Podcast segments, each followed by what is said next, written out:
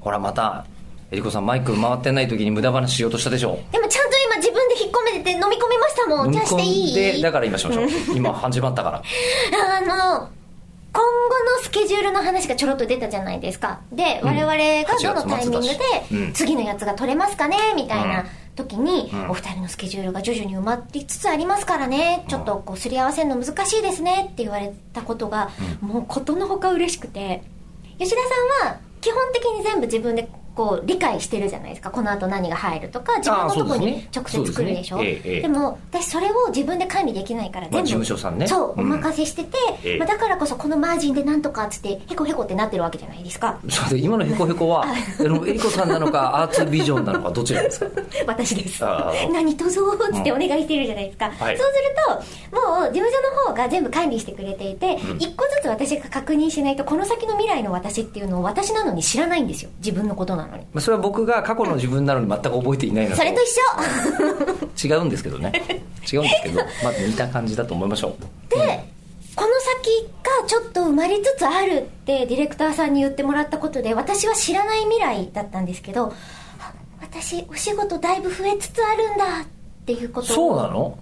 そうでもないのちょっと意図としてはそのマスクバーンってやれますよ意図としては、まあ、要は今回のスケジュールを合わせるのが結構大変だったってことはだんだん埋まってきてるってことでのかなーって思ったってことですねほらあへーの週末の隙間を狙ってるじゃないですかこの番組結構そうねそれが月曜日に今日撮ってますからねうんいや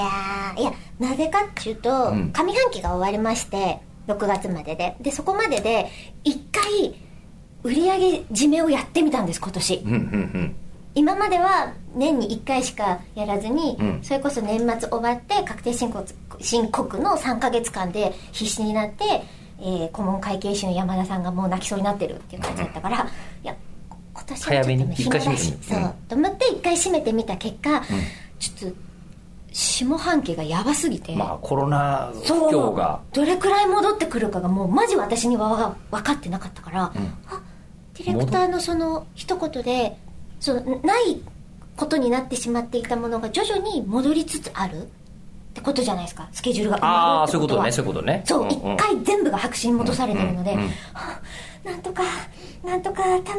っていうふうに今願っているんですよ、だったのか、うんでもね勝手なこと言っていい、実は俺8月末に本出したからここから本屋さんとかガンガン行くのでスケジュールが全然あない私あの書店員の経験あるんであー好そうきそうだだあまたねえかまたねあでも本当に行く有林堂一緒にえマジで有林堂さん僕何か所か行きますよ本当えマジママジジあでじゃあちょっとそれは本当に行きましょう本当に、知り合いの人いますかねいるかもしれもうな今い有林堂の人とめっちゃメールやり取りしてますどうしよういたら気まずいパタ新ーン刊かもし発売れない中